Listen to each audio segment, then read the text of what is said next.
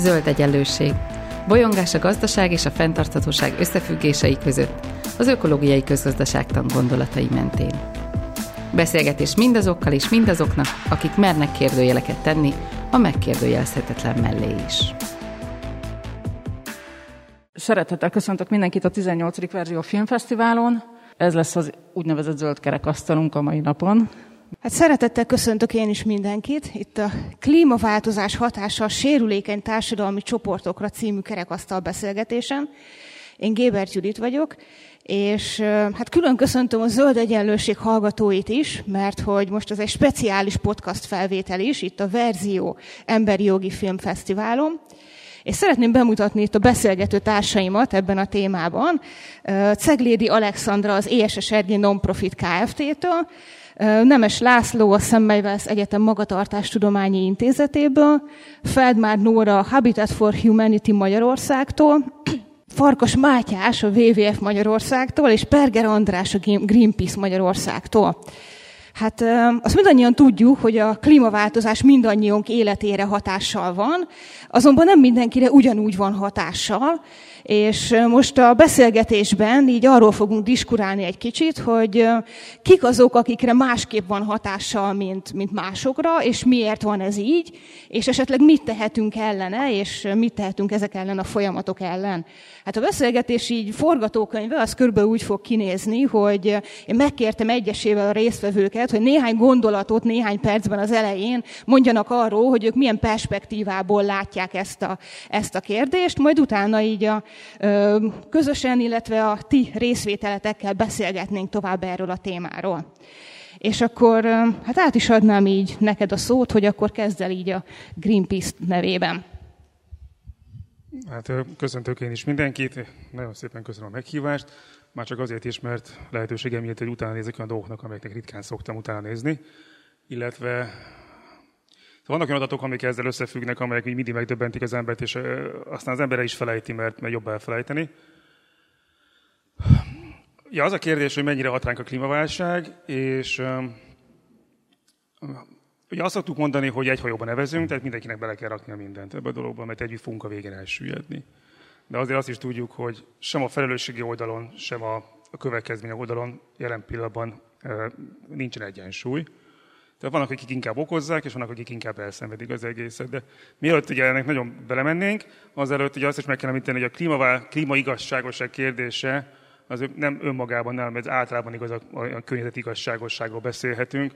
Nem kell messzire menni, Magyarországon is tudjuk, hogy vannak olyan emberek, akik, akik sokkal inkább elszenvedik a környezetterhelésnek, mint, mint mások. Most jönnek a téli hónapok, amikor már rendszeresen lesznek cikkek arról a Sajó, megyi, a Sajó menti völgyről, völgyekről, az észak-magyarországi hegyvidéknek a völgyeiről, amelyek szépen el vannak zárva, szegény emberek élnek, akik fűtenek minden, amivel csak tudnak, és olyan tüzelőberendezésekben, amiük van. Nagyon sok sem is segítséget nem kapnak, kapnak szociális tüzelőt, aztán amikor az elfogy, egyébként ahhoz, hogy szénből van, ilyen meg fa, vizes fa, ilyesmi, és amikor az elfogy, akkor aztán ki tudja, mivel tüzelnek, és akkor télen szépen beáll a, a köddel együtt a, a büdös is ezekben a völgyekben, és akkor szépen Az, alakulnak ki a, a, a légúti betegségek. Előhozhatjuk a, a Mátrai erőmű környékét is, amit ö, ö, nagyon szép szociófotókat lehet készíteni a, a Halmajugra utolsó utcára, ami mögötte szépen látszik a, az erőmű. Nem nagyon kell mesélnem. Tehát így, a környezeti igazságtalanság az, az, ahhoz nem kell messzire menni, nem kell arra gondolni, hogy ez azt jelenti, hogy a, vagy csak azt jelenti, hogy a, mit tudom, a Karib-tengeri szigetvilágot évente egyszer elfúj a hurikán, miközben nekünk olyan komoly problémánk ebből a klímaváltozásból még nincsen. Egyébként, ha már itt tartunk, de van azért látszik, hogy Európát is, meg a gazdagabb területeket is érinti. Idén nyáron a Németországban, ugye, hát ugye, ott is egész völgyeket és jó pár települést elmosott a, az árvíz, jó, több száz ember halálával járó villámárvíz alakult ki, és a többi, és a többi. Tehát igazán itt is már látszik, hogy nem csak a, a, a, a világ másik végén élőket érinti, hanem a gazdagabb területeken élőket is. Na most csak visszatérve kicsit, hogy akkor az arányokra. A, a, az okozás felelőssége az, az nyilván megoszlik. Amit eddig szén-dioxidot kibocsátottunk a levegőbe, az elmúlt néhány, mennyi idő van még? Ma még. Az elmúlt mondjuk kétszáz évben, hát annak az ötöd az Egyesült Államokból érkezik. Tehát egy kapásból azt így, ők ugye elvitték ennek a, a, a, a legnagyobb szeletét, a második Kína, stb. Lehet, lehet sorolni. Az a lényeg, hogy a történelmi felelősség is van egyes országoknak, és nem csak azt kell nézni, hogy most kibocsát ki mennyit, hanem ahol most idáig eljutottunk, ez az egy egész egy fokos felmelegedésben, ezért hát legalább ugye húsz százalékos arányban az Egyesült Államokat terhő felelősség, miközben ugye a lakosság arányban egészen máshol van. Ilyen megdöbbentő szok, és akkor erre gondoltam az előbb, hogy megdöbbentő számok szoktak napvilágot látni. Az Oxfamnek volt néhány éve egy kutatása, vagy talán idén, most mikor jelent meg, de az derült ki, hogy a, a világ leggazdagabb, legvagyonosabb egy százaléka, az kétszer annyi, több mint kétszer annyit bocsát ki, mint a világ legszegényebb ötven százaléka. És ez így, tényleg elgondolkozik az ember, ez hogy is van, hogy hogy is történhet meg. Hát nyilván a legszegényebb ötven százaléknak még autója sincsen, meg, meg gáztűzhelye sincsen, a legvagyonosabb egy százalék pedig magárepülőkkel száguldozik mindenhová. És akkor tényleg fölmerül a kérdés, de hogy miért is várjuk azt, hogy egy, egyformán álljon bele mindenki a klímaváltozás megmentésébe. Hát onnan igen, hogy mindenkinek egyformán érdeke, hogy, hogy elkerüljük, de én azt gondolom, és nyilván vagyok ezzel egyedül, hogy a azoknak kell többet vállalni, akik, akik ebből többet okoztak, és egyébként is jobban megtehetik. Ez a kettő sajnos döntően egy, egybeesik. A legtöbb kutatás azt mutatja, hogy azok, akik nem esik egybe az, hogy kik okozzák és kik szenvedik el. Jellemzően ugye szegényebb, fejlődő országok, csendes óceáni szigetek és egyebek azok, akik a leginkább az áldozatai már most is és lesznek a, a klímaváltozásnak. Hát jó hében ennyire gondoltam így az elején, és akkor adnám tovább a mikrofont. Köszönöm szépen. Én is üdvözlök mindenkit, én a dupla vé dupla vé ef Magyarországot képviselem. Nagyon meglepődve hallottam, hogy a, a nem emberi állatok, azaz, hogy az állatok és, és, és a biodiverzitás bekerült ebben a beszélgetésben a sérülékeny társadalmi csoportok közé. Ez számomra egy egészen új megközelítés, de, de nagyon örülök neki, hogy, hogy az ő ügyükről is lehet itt beszélni. Tehát tulajdonképpen arra szeretnék röviden válaszolni, vagy kitérni, hogy a biodiverzitás vesztés az hogyan függ össze az éghajlatváltozással. Nyilvánvalóan egy olyan csoportról beszélünk, állatok, növények kapcsán, akiknek gyakorlatilag semmilyen szerepük nincs ennek a problémának az okozásában, de elég nagy részben elszenvedőik nyilván a, a következményeknek. Jelenleg a biodiverzitás vesztésnek a legfontosabb okozója vagy motorja az az élőhelyeknek a pusztulása. De hogyha ilyen ütemben változik tovább az éghajlat, akkor kétezer-száz, de az is lehet, hogy már sokkal korábban át fogja venni az első helyet a klímaváltozás, a biodiverzitás vesztésnek az okozásában. Tehát, hogy ez lesz egyértelműen a, a legfontosabb tényező. És hát itt nagyon sok mechanizmus hat egyszerre. Kiemelnék kettőt, hármat, hogy igazából milyen... Tehát az, hogy hogyan, hogyan reagál az élővilág, röviden azt lehet mondani, hogy, hogy kipusztul. Mégpedig azért, mert olyan gyors ennek a változásnak az üteme. A változásnak a mértéke, amiről beszélünk, ez a plusz másfél, kettő vagy, vagy négy fok körüli hőmérsékletváltozás, ami felé tartunk, ez egyáltalán nem precedens nélküli a föld, földtörténetben. Ami precedens nélküli, az ennek a változásnak a sebessége. Tehát az, hogy ez néhány évtized vagy néhány száz év alatt megy végbe, az iszonyatosan rövid földtörténeti léptékben. Tehát alapvetően az élőlények, erről szól az evolúció, tudnak alkalmazkodni a megváltozott körülményekhez, akkor, hogyha ez évezredek vagy tízezredek alatt zajlanak le, de ilyen ütemben nem képesek alkalmazkodni, főleg akkor, hogyha olyan állatokról beszélünk, aminek a, aminek a reprodukciós rátája vagy a generációs ideje az, az, az hosszú. És akkor, hogy, hogy, hogy hogyan, uh, hogyan reagálnak, ugye az egyik dolog, amit uh, meg lehet figyelni, az az, hogy, hogy uh, a legtöbb állat és növényfajnak változik az a területe, amit, amit uh, uh, ahol élni tud. Tehát az élőhelyei azok északra, vagy a hegyeken magasabbra tolódnak, ugye követi az élőhelynek a kiterjedése, a, az éghajlatnak a melegedését.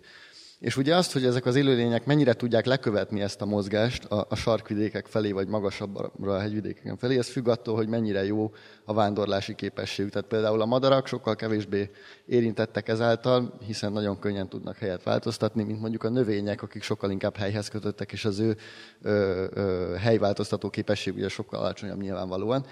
És itt azt lehet mondani, hogy, hogy ugye a párizsi megállapodásban kitűzött másfél foknál készült egy nagyon nagy tanulmány, több százezer fajnak, vagy bocsánat, több mint százezer fajnak az elterjedését modellezték, és azt lehet mondani, hogy másfél foknál mondjuk egy ilyen öt-tíz százaléka a fajoknak az, ami, ami egy nagyon nagy részét elveszíti annak a területnek, ami számára lakható. Ezt ötven százalékban határozták meg. És ahogy lépegettünk fölfelé, egyre nagyobb a fölmelegedés, úgy, úgy négy fok környékén ez már nyolcvan százalék. Tehát, és ez viszonylag lineáris ez a növekedés, tehát azt lehet mondani, hogy minél nagyobb felmelegedést okozunk, annál több, több olyan faj van, aminek, amit nagy eséllyel tolunk a, a faj kihalás felé. Tehát ez az egyik, ez az egyik dolog, hogy, hogy egyes fajoknak hogyan változik a, a, az elterjedését lehetővé tevő területe. A másik dolog az az, hogy egy adott fajnak a, a társai, tehát azok a, azok a fajok, amiben ő kölcsönhatásban áll, tehát akár mondjuk a zsákmány állata, akár egy kölcsönösen pozitív ökológiai interakció van közöttük, ugye erre klasszikus példa a beporzás. Tehát azok a fajok, amiktől ő függ, ugye azoknak hogyan változik az élőhelye. Tehát lehet, hogy önmagában például ö, egy nagyon specifikus életmódot élő ö, madár az képes északabbra vagy délebre vonulni, de hogyha az ő legfontosabb zsákmányállata, ö, teszem azt egy rovar vagy akármi, tehát az a, azok a fajok, amivel ő fontos kapcsolatban áll, azok nem tudják az ő mozgását lekövetni, akkor ő hiába tud északabbra menni, ö, és ott vagy talál magának egy másik partnert, vagy nem. Tehát, hogy nem, nem, nem csak önmagukba kell ezeket a dolgokat nézni, Uh, hanem, hanem igen, ezeket az interakciókat is szem előtt kell tartani.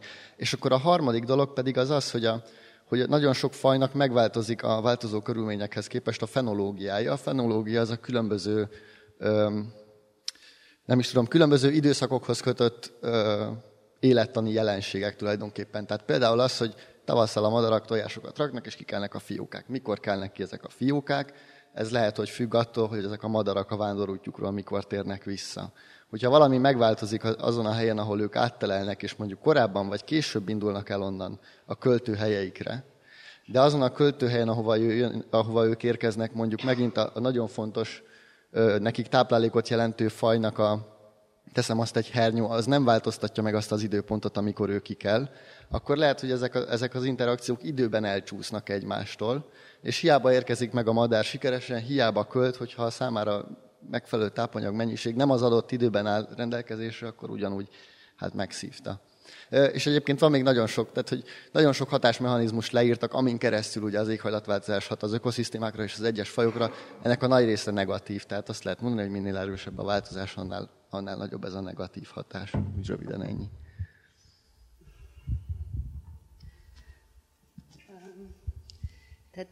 Én Feldmár Nóra vagyok a Habitat for Humanity Magyarországtól, egy egészen másik szögből közelítjük ezt a témát. Talán így pár szóban magát a szervezetet is bemutatom, mert lehet, hogy ebbe a körben egy picit kevésbé ismert. Tehát mi ugye a lakhatással, azon belül is a lakhatási szegénységgel foglalkozunk, és, és két irányból, az egyik a, a, a közvetlen segítségnyújtás, ahol konkrétan lakásokat újítunk fel, időközönként új építések is történnek, ezen kívül van egy szuper szo- szociális munkás csoportunk, és másik részről pedig érdekvédelmi és szakpolitikai munkát végzünk. És egyelőre ez a második rész, tehát ez az advocacy munka, ahol, ahol egyre nagyobb szerepet játszik a, a klímaváltozás, energetika, és, és azon belül ugye az energiaszegénység, ami ezt a, ezeknek a témáknak a keretmetszetét elég jól lefedi, és ez, ez az a terület, amivel én általában foglalkozni szoktam. Magáról a, a lakhatásról, mint olyanról így azt lehet mondani Magyarországon, hogy, hogy ugye így az elmúlt harminc évben a rendszerváltás óta így a, a, az egyenlőtlenségek egyre jobban növekedtek itt is, és, és sajnos egyszerűen nincsen egy központi lakhatási stratégiája, vagy, vagy összetett, összefüggő, egymásra épülő politikája az országnak. Tehát, hogy, hogy nincs egy minisztérium, vagy, vagy egy államtitkárság, akinek ez lenne a konkrét felelőssége. Tehát így, így eléggé szétoszlanak a, a, a felelősségek, és hogy akkor a, tehát, hogy a lakhatás és a, a klímaváltozásnak mondjuk ugye a kapcsolata egyrészről viszonylag kézenfekvően ugye a, az épületszektor az, ami a, tulajdonképpen a legnagyobb energiafogyasztó, és így a, a, a kibocsátások is ehhez a szektorhoz kapcsolódnak leginkább. Ugye sajnos Magyarországon nagyon rossz állapotban van a, a, a lakásállomány, energetikailag Európában a, abszolút az ilyen kb. Top háromba vagyunk negatív értelemben. Másik részről meg ugye talán egy sokkal alapvetőbb szinten, tehát az, az otthon, a lakás az ugye, ahol a, az időnk talán legnagyobb részét töltjük, és, és ez az, ami a biztonságunkat is megadja, a, a létezésünknek az alapját. Ugye, ugye itt, hogyha a klímaváltozás kapcsán akár szélsőséges időjárási dolgokra is gondolunk, ugye az, az nagyon nem mindegy, hogy, hogy milyen minőségű vagy, vagy milyen jellemzőkkel bír az a lakás, ahol, ahol, ahol élünk. És hát ugye egy csomó más esélyünkre, meg lehetőségünkre is kihat az, hogy, hogy, hogy hol töltjük a, a, az otthon töltött időt, vagy milyen körülmények között. És ezek az egyenlőtlenségek ugye egyrészről, tehát egy, egy, a megfizethetőségben nagyon ugye megjelennek, hogy, hogy ugye minél ugye az alacsonyabb jövedelmű rétegek ugye egyszerűen nem tudnak hozzáférni a jobb minőségű lakásokhoz, mindezt a lakbér, mint pedig a, ugye a vásárlás területén aztán végképp, ezek ugye az elmúlt években nagyon egyre súlyosabbak. Itt meg ugye az energiaszegénységet behoznám, mint, mint így ezt, a, ezt ezeket a folyamatokat ugye egy ilyen ördögi körként megerősítve, ugye minél kevesebb a, a, a jövedelme egy háztartásnak, annál nagyobb eséllyel, akik rossz minőségű, rossz energiahatékonyságú lakásban, és így aztán még többet kell költenie, vagy többet kellene költenie energiára, hogy ezt, ezt kifűtse, vagy fenntartsa, így aztán ugye kevesebb pénze marad arra, hogy mondjuk be tudjon fektetni abba, hogy, hogy karbantartsa, vagy, vagy korszerűsítse a, az otthonát. Talán ha Magyarországon, tehát az, hogy kik azok, akik a legsérülékenyebbek, egyrészről mindenképp a vidéki kis településeket említeném, ahol ugye eleve mindenféle társadalmi-gazdasági tényező sokkal, ugye sokkal rosszabb, és ugyanígy ugye az épületeknek a, az állaga, a minősége. Ezen belül is talán a, a, akár például a vályogházakat lehetne példaként felhozni, amik, amik sajnos nagyon lesújtó állapotban vannak, miközben egy, egy, egy természetes anyagból épült ház, és ugye, és ugye ráadásul nagyon nagy a, a, a hőtömege, tehát igazából ezekből a házak, a házak lehetnének egy, egy klíma és, és környezetvédelmi szempontból egy nagyon pozitív, vagy egy, egy, egy, egy nagyon jó lak, lakhatásnak az alapjai, de hát ugye ehhez, ehhez megfelelő fenntartásra lenne szükség, és sajnos ez, ez, ez, ez nem történik meg. Hogyha azt nézzük, hogy milyen támogatások érhetőek el a sérülékenyebb csoportokra, hogy, hogy, hogy ugye ezeken válasz, változtassanak, sajnos ugye hát nagyon kevés, és ugye a energia szempontjából ugye pont a, a, a kormánynak ugye a zászlóshajó talán legfontosabb szakpolitikája az ugye a rezsicsökkentés, ami, ami ugye egységesen mindenkinek a, az energiaárát e, leviszi, de így a, a, a leggazdagabb húsz százaléknál e, kb. háromszor annyi megtakarítás jelentkezik, mint a, mint a legszegényebbeknél.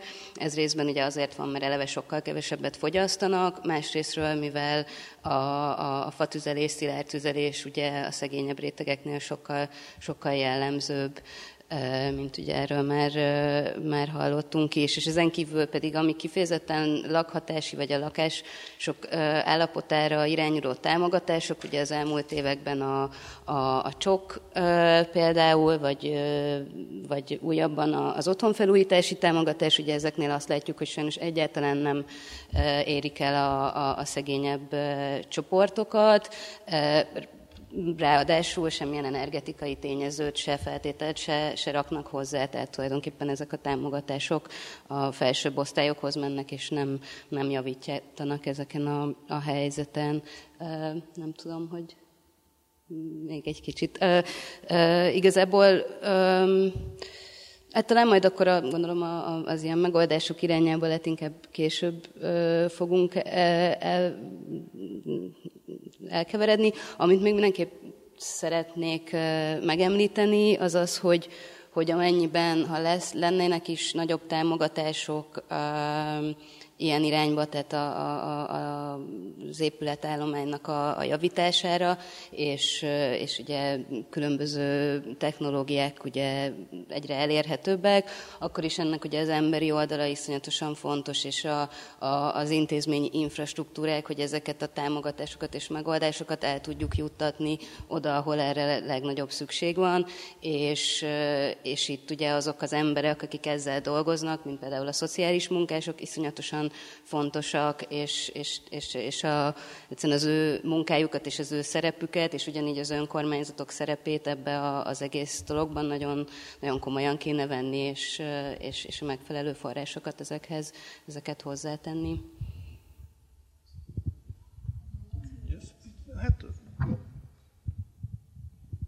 Sziasztok, én Ceglédi Alexandra vagyok, az Environmental Social Science Research Grouptól, magyarul a Környezet és Társadalomkutatók csoportjától érkeztem. Én lehet, hogy egy kicsit más irányba indulnék el. Először is arról beszélnék, hogy milyen keretezésből lehet megközelíteni a klímaváltozást. Én antropológus vagyok, környezetantropológus elsősorban, szociológiai tanulmányokat is folytattam, és hát innen kiindulva talán egyértelmű, hogy egy rendszerkritikus szemléletmódban lehet figyelni azokat a jelenségeket és történéseket a világban, amit a klímaváltozás okoz részben, részben pedig azok az emberi tényezők és egyéb beavatkozások, amit ezt a helyzetet súlyosbítják. Ugye a szociológia és antropológia az alapállás az, hogy azokat a sérülékeny csoportokat érdemes elsősorban figyelnünk és közvetlen kapcsolatot kialakítani velük, mert hogy ők azok, akik elsősorban érintettek, ahogy már többen is elmondták előttem, a klímaváltozás által előidézett problémákban, és ők azok, akik helyben megoldásokat is tapasztalhatnak, kitapasztalhatnak az idő során, de előfordul, hogy ők azok a csoportok, akiket tényleg magukra hagynak hosszú távon.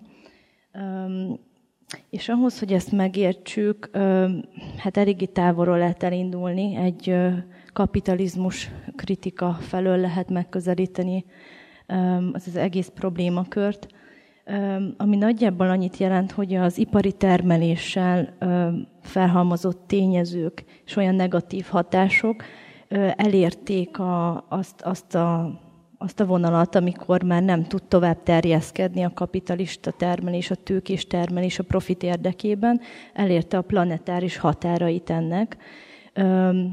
Megemlíteném a Fordulat lapszámnak a huszonkilencedik kiadását, ahol a Jason Moore nevű elméleti gondolkodó szövegén dolgoztunk az elmúlt hetekben, és az az egyik gondolkodó, aki erre felhívja a figyelmünket, érdemes kritikai szempontból figyelni azt, hogy a kapitalizmus, a tők és társadalmi felhalmozás milyen nyomokat hagy ma a világban.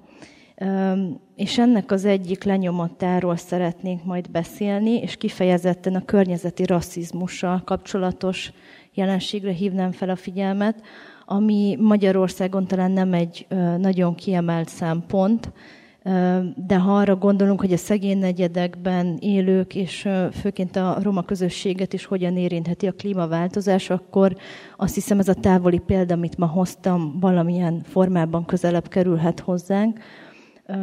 Én a fokvárosi vízválságról szeretnék majd kicsit bővebben beszélni, talán a második körben. Egyrészt azért, mert ö, saját tapasztalataimból beszélhetek. Én is megéltem a, a fokvárosi vízválságot. Két és fél évig éltem Fokvárosban, ahol tanultam a helyi egyetemen, és az utolsó hónapokban ütött be az úgynevezett Zero Day válság, amikor is a helyi önkormányzat kijelölte a nulladik napnak az idejét, ezt egy ö, kétezer-tizennyolc márciusára tették, amikor is az ivóvíz elfogyott volna a városban. Ez persze nem történt meg, így előre bocsátanám, hogy ez végül nem történt meg, különböző intézkedések és megszorítások következtében. Viszont itt már évekkel előtte látszódott és érezhető volt, hogy ez a válság valamikor begyűrűzik, és ennek lesz hatása. Annak ellenére, hogy klímaszakértők és helyi kutatók felhívták a helyi kormány figyelmét arra, hogy az intézkedéseket el kell kezdeni már a kétezer-kilences évektől kezdve, a kormány kétezer-húszig halasztotta a víztározók bővítését és egyéb megoldások keresését, főként azért, mert azokat az összegeket, amit erre szántak, átcsoportosították az iparnak egy másik területére, a turizmusra, egyéb befektetésekre költötték. Úgyhogy szerintem a szociológiai szempont azért fontos szintén, hogy megnézzük, hogy a helyi kormányok és helyi döntéshozók hogyan tudják súlyosbítani a helyzetet, és hogyan nem tudnak klímareziliensé tenni bizonyos közösségeket, és hogy ez hogyan csapódott le, főleg a fekete nyomon egyébben élő közösségekben, erről talán majd akkor később még, még beszélek, ha, ha lesz erre lehetőség. Illetve itt még kiemelném a, az úgynevezett őslakosok, indigenous people csoportot. Ők azért fontosak ugyanebben a történetben, mert ők az a, az a csoport, akik szétszórva a világ különböző pontjain élnek. Szerencsésebb esetben sosem gyarmatosították őket, nem volt egy olyan erős iparosodási beavatkozás az ő földterületükön, mint mondjuk Dél-Afrikában a gyémántbányászat, ami szintén tönkretette a földet, és egyéb környezeti károkat okozott, hozzájárul a klímaváltozáshoz az ipari kibocsátással. Szóval ezek a, az érintett csoportok, akiket őslakosoknak nevezünk, ők nagyon fontosak, kulcsszereplők az egész klímaváltozás kezelésében, hiszen a bolygón a, a földek huszonhat, húsz százalékát kezelik és termelnek olyan módon, ami nem járul hozzá nagy mértékben a, a világ összkibocsátásához, és a biológiai, biológiai sokféleség megőrzésében is szerepet tudnak játszani. A bolygón, a bolygónak a nyolcvan százalékát tudják védeni ezzel, hogy helyi növényeket őslakos közösségekben kulturálisan elfogadott és értékelt élelmet termelnek saját maguk számára és a saját közösségeik számára, ami nem került be még a gyári termelésben, és ugyanígy a mezőgazdasági módszereik nem járulnak nagyban hozzá a kibocsátáshoz. Ennek ellenére az a probléma, hogy a nagyobb politikai rendszerekbe ők nagyon kevés úton tudnak bekerülni, és ez viszonylag friss kutatás és érdekérvényesítési folyamat indult el kétezer-huszonegyben, amikor is ők kiadtak egy nyilatkozatot arról, hogy szeretnének tényleg láthatóan bent lenni a, a politikai játszmák terében, és ugyanígy a dél-afrikai közegből, plusz Kenya, Kongó és Nigéria, az ilyen nagyobb ö, ö, ö, afrikai országok csatlakoztak ehhez, azt mondván, hogy tényleg a helyi érintett csoportokat kell bevonni ennek a problémakörnek a kezelésébe, és azokkal kell egyeztetni első körben, akik a saját bőrükön érzik azt, hogy a klímaváltozás átalakítja az életüket és megnyomorítja a helyzetüket. Köszönöm, én is üdvözlök mindenkit, Nemes László vagyok, filozófus és bioetikus. Azért terveztem, kértem magam a végére, mert azt hittem, hogy valami másról fogok beszélni, mint a többiek, de ők maguk is másról, másról beszéltek. Egy nagyon színes felvezetést láttunk, ami szerintem nagyon jó. Én még ehhez szeretnék akkor egy új szemponttal hozzájárulni. Amikor igazságtalanságról, igazságosságról beszélünk, akkor elsősorban, mint itt is láthattuk, talán gazdasági igazságosságról beszélünk, politikai igazságosságról, tehát például mondjuk a, a lakhatáshoz, egészségügyhöz, oktatáshoz, egyebekhez való hozzáférés különböző lehetőségeit, mondjuk sebezhető csoportok esetében, ugye ez a kiinduló pontunk. Én egy másik megközelítést javasolnék, mégpedig egy olyat, amelyik az elmúlt években különösen nagy hangsúlyt kapott, ez pedig az, amit úgy nevezünk, hogy episztemikus igazságtalanság. Erről szeretnék egy picit beszélni, hogy honnan ered ez, miért lett ez annyira fontos. Szerintem Alexandrának a mondandójához ez csatlakozni is tud, vagy hogyan kapcsolódik aztán ez a klímaválsághoz. Röviden annyit mondanék róla, hogy ez kétezer-hétben megjelent egy könyv, Miranda Fricker nevű angol filozófus nőnek a, a műve, aki Amerikában dolgozik, él azóta, ezzel a címmel, hogy Epistemic Injustice, és abban az időben nem is nagyon, amennyire meg tudom ítélni, nem volt nagy visszhangja ennek a könyvnek, mondjuk egy tíz évvel később, itt az elmúlt évek során viszont nagyon nagy visszhangot kapott, és nagyon sokan kezdtek erről beszélni, hogy van egy ilyen masszív jelenség, hogy igazságtalanság mutatkozik abban, ahogy a megismeréssel, tudással kapcsolatban viszonyulunk más emberekhez, egyénileg vagy csoportokat illetően, jó? Tehát itt jelenik meg ez a fajta, mondjuk így sebezhető. Jelesül arról van szó, hogy nem fogadjuk el egyenrangú partnerként episztemikusan a másik felet, valamiképpen nem hallgatjuk meg, kirekesztjük a beszélgetésből, lekezeljük, vagy átstruktúráljuk azt, amit ő mond. Én ezzel elsősorban orvosi kontextusban találkoztam. Orvos-beteg viszonyban, vagy intézményes körülmények között jelenik ez meg, hasonlóképpen bizonyos sebezhető csoportoknál. Ilyenek például a nők. Sokat írtak erről, hogy a nőknek a hangja az nem jelenik meg, az egészségügyben nem figyelnek oda a problémájukra, nem hallják meg a különböző specifikus női fájdalmakat, szenvedéseket, betegségeket, tapasztalatokat, vagy például mondjuk a gyerekeknél, idősebbeknél, idős embereknél hasonló jelenségek mutatkoznak, vagy például bizonyos más sebezhető betegcsoportoknál, például mentális problémákkal élő embereknél, ők arról panaszkodnak, hogy bár ugyan mondják azt, hogy mit tapasztalnak, és milyen belátásaik, meglátásaik vannak, de nem figyelnek oda rájuk az orvosok, vagy ki vannak, mondjuk úgy intézményesen rekesztve ebből. A Fricker két fő változatát különíti el ennek a fajta episztemikus igazságtalanságnak. Az egyik az, amit testimonialnak nevez, tehát egy ilyen, ilyen tanúság tevéssel összefügget, amikor eleve nincs is lehetőségem arra, hogy megnyilvánuljak. A másik pedig az, amit ő hermeneutikainak nevez, tehát amikor ugyan elmondhatom a gondolataimat, de azt nem abban a formában fogják meghallgatni, tehát át fogják azt keretezni mondjuk a, a, a hatalmasabb, vagy a hatalmon lévő félnek a, az igényei, vagy, vagy, vagy perspektívája alapján. Jó, tehát én így találkoztam vele, a másik nagy területe pedig éppen a környezetvédelem, vagy a klímaválsággal összefüggésben jelenik meg. Tehát arról beszélünk, ez egy nagy sarkalatos dilemma szerintem itt, hogy a tudománynak milyen szerepe lehet ebben. A tudomány hozta létre azt a fajta világképet, amin belül a természet valahogy a háttérbe szorul, azt a technológiát, ami a pusztításához, kizsákmányolásához hozzájárul. Most azt várjuk, vagy sokan ezt várják, hogy majd ez a tudomány és technológia fog megoldást kínálni, mások inkább távolodnának ettől.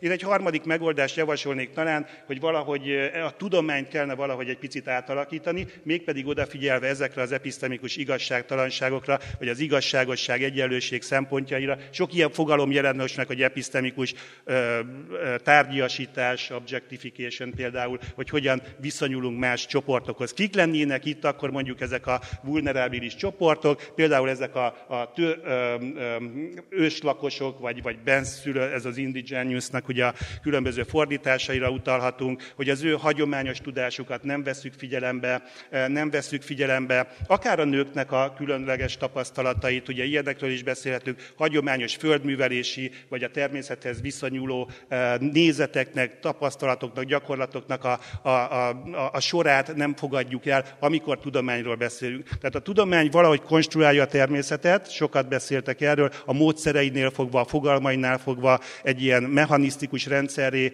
redukálta, tulajdonképpen ez is hozzájárul ahhoz, ahogy viszonyulunk hozzá, vagy éppen valami nagyon ilyen, ilyen tőlünk távoli gyámkodás, váró reifikált entitást látunk benne. Én azt gondolom, hogy a, a a természethez való viszonyunkat kellene megváltoztatni, egyrészt a tudomány tartalmi, másrészt meg az intézményes vonatkozásainál fogva. Tehát, hogy kialakul a tudománynak az intézményrendszere, amelyik szerintem, mint ahogy sokan rá is mutatnak, nagyon erősen mutatja az episztemikus igazságtalanságnak ezeket a mintázatait. Tehát, hogy nem figyelünk oda másfajta emberekre. Globalizálódott, univerzalizálódott, homogenizálódott a tudományos módszer, a tudomány intézményrendszere, a folyóiratok, egyebek, és ebből kiszorulnak emberek, és én azt gondolom, hogy ez lenne egy fontos dolog a megoldásokat illetően is, hogy több embert bevonni ebbe, több tapasztalatra, különböző tapasztalatra komolyan odafigyelni, tehát egy, egy sokkal participatívabb, igazi résztvevői aktivitást lehetővé tevő mondjuk állampolgári tudománynak, vagy mondjuk bizonyos ökológiai, vagy ilyen természeti oktatási nevelési programoknak ezek a, a, a place-based, a, a helyhez kapcsolódó ö, oktatási programoknak a bevonása. Szerintem arra ö, biztathatná, buzdíthatná az embereket, hogy közvetlenebb kapcsolatba kerüljenek a tudományon keresztül is a természettel, és őket odafigyelve, rájuk odafigyelve jobban meghallgassuk ezeket a tapasztalatokat. Szerintem ez egy fontos dolog lenne. És a végén annyit mondanék még, hogy a filmfesztiválon is megnéztem ugye a leírásokat, sok olyan jellegű film van, amelyik ezt a fajta episztemikus igazságtalanságot, akár bizonyos betegségek, bizonyos egészségügyi helyzetek kapcsán mutatja be, autizmussal élő embereknek problémái, látássérült emberek problémái jelennek meg. És akkor azzal zárnám, hogy, hogy van egy ilyen film is, egy lengyel film, ami itt a programban szerepel, az Otthonom a természet, ahol megjelenik ez a leírásban, hogy, hogy mit tanulhatunk az állatoktól és a növényektől, a nem emberi állatoktól és a, növény, és a nem emberi növényektől, ha így mondhatom, tehát a növényektől, tanulhatunk-e tőlük valamit. Egy erőset állítva ugye még az a kérdés is felvetődhet, hogy ezt az episztemikus igazságosság, igazságtalanság feltevést kiterjeszthetnénk akkor más fajok tagjaira is, hogy tényleg tanulhatunk-e az erdőtől valamit, ökoszisztémáktól, állatoktól esetleg. Nyilván ez most messzebbre visz, nem ez volt a fő témám, csak itt közben esetleg eszembe jutott, hogy, hogy ilyennel is ki lehet egészíteni, hogy, hogy, hogy gazdagabbá tegyük a természethez való viszonyunkat. Köszönöm. Nagyon köszönöm. Szeretnétek-e reagálni egymásra? Így hirtelen. A nagyon különböző perspektívában nagyon érdekes dolgokat meséltetek. Én arra vagyok kíváncsi, hogy második körben, hogy mit gondoltok a megoldásokról. Tehát például szóba került többször az energiaszegénységnek a kérdése, szóba került a nem emberi állatoknak a kérdése, vagy például ez az episztemikus igazságtalanság, amit mondtál, Laci, ez például hogyan mondhat bármit az energiaszegénység kapcsán. Szóval mit gondoltok a megoldásokról?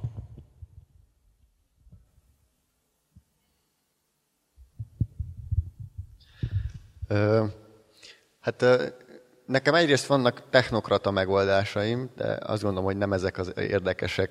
Néhányat ennek ellenére elmondok. Tehát hogyha, hogyha a biodiverzitás problémáját nézzük, akkor igazából a, a, a, a tudomány a jelenlegi formájában is alkalmas arra, hogy, hogy ezeket a hatásmechanizmusokat föltárja, és akkor valamiféle megoldást kínáljon ezekre, tehát például az említett probléma, hogy a különböző fajoknak az elterjedése hogyan változik, és ezt nem tudják lekövetni. Ezen a problémán például lehet úgy segíteni, hogy egy olyan nemzeti parkrendszert alakítunk ki, vagy a védett területeknek egy olyan rendszerét, ami nem fragmentált, tehát hogy ezek kapcsolatban állnak egymással, vannak migrációt segítő folyósók, vagy egymástól legfeljebb olyan távolra vannak élőhelyek, amiket így összetudnak ezek a fajok kötni, és akkor az ő mozgásukat különböző irányba segítjük.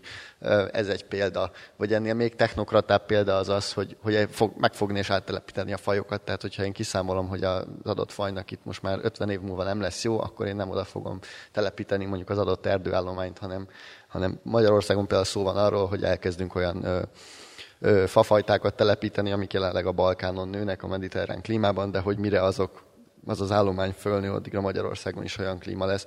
Ezek mind technokrata megoldások, nyilvánvalóan valamennyit lehet tompítani vele a helyzeten, de hogy, hogy hát igen, a klímaváltozás már azt szerintem nem, nem tudományos kérdés egyáltalán, hanem meg a biodiverzitás vesztés sem egy tudományos kérdés, hanem abszolút egy társadalmi, gazdasági, meg politikai. Tehát, hogyha, hogyha valóban megoldást akarunk keresni, akkor, akkor valahol uh, itt kell kotorászni. Uh, Igen, tehát hogy, hogy, hogy a, a kapitalizmus kérdés ez egy, ez egy húsba vágó, tehát hogy lehet-e fenntarthatóan növekedni egy véges erőforrásokkal bíró, bíró bolygón? Nem, nem lehet. Ennek ellenére ma is az összes országnak az elsődleges célja az a gazdasági növekedésnek a minél gyorsabb pörgetése vagy elérése. Tehát, hogy amíg ebben nincsen változás, és én sajnos nem tudom megmondani, hogy ebben hogy lehet változást elérni, ez, ez bőven túlmutat rajtam, vagy, vagy azon, amit én tanultam, de amíg ebben nincsen változás, addig a gyökerét a problémának nem kezeltük.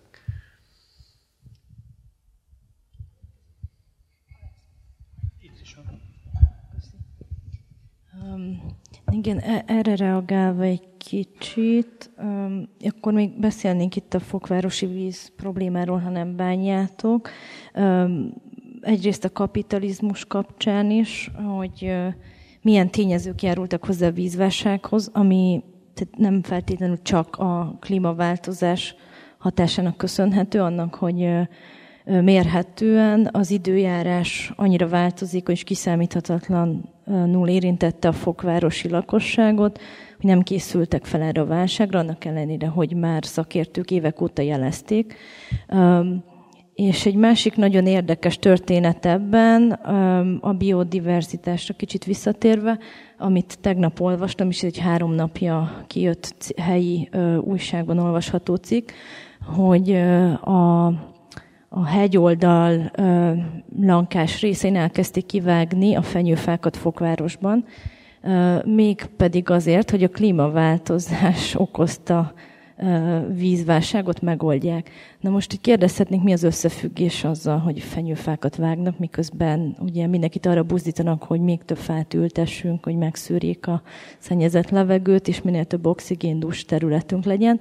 Ö, itt az történt, hogy betelepítettek fenyőfákat egy olyan területre, amit gazdaságosnak gondoltak, a fakivágással, a fakitermeléssel tök jó anyaghoz lehet jutni, a gazdag villanegyedeket tök jól ki lehet építeni, a faanyagokat fel lehet használni, de arra senki nem gondolt, hogy ezek a nem őshonos fenyők rengeteg vizet szívnak el azokon a területeken, ahonnan a víz átszűrődhetne, és mondjuk befolyhatna olyan területekre, ahol már kút formájában, vagy bármilyen más technológiai eszközzel ö, meg lehet oldani. Például a Fokváros Egyetem a hegyoldalban van, ö, nincs saját vízellátó rendszere, ami a hegyen keresztül folyik, hanem ők is a becsatornázott önkormányzati rendszerből nyerik ki a vizet.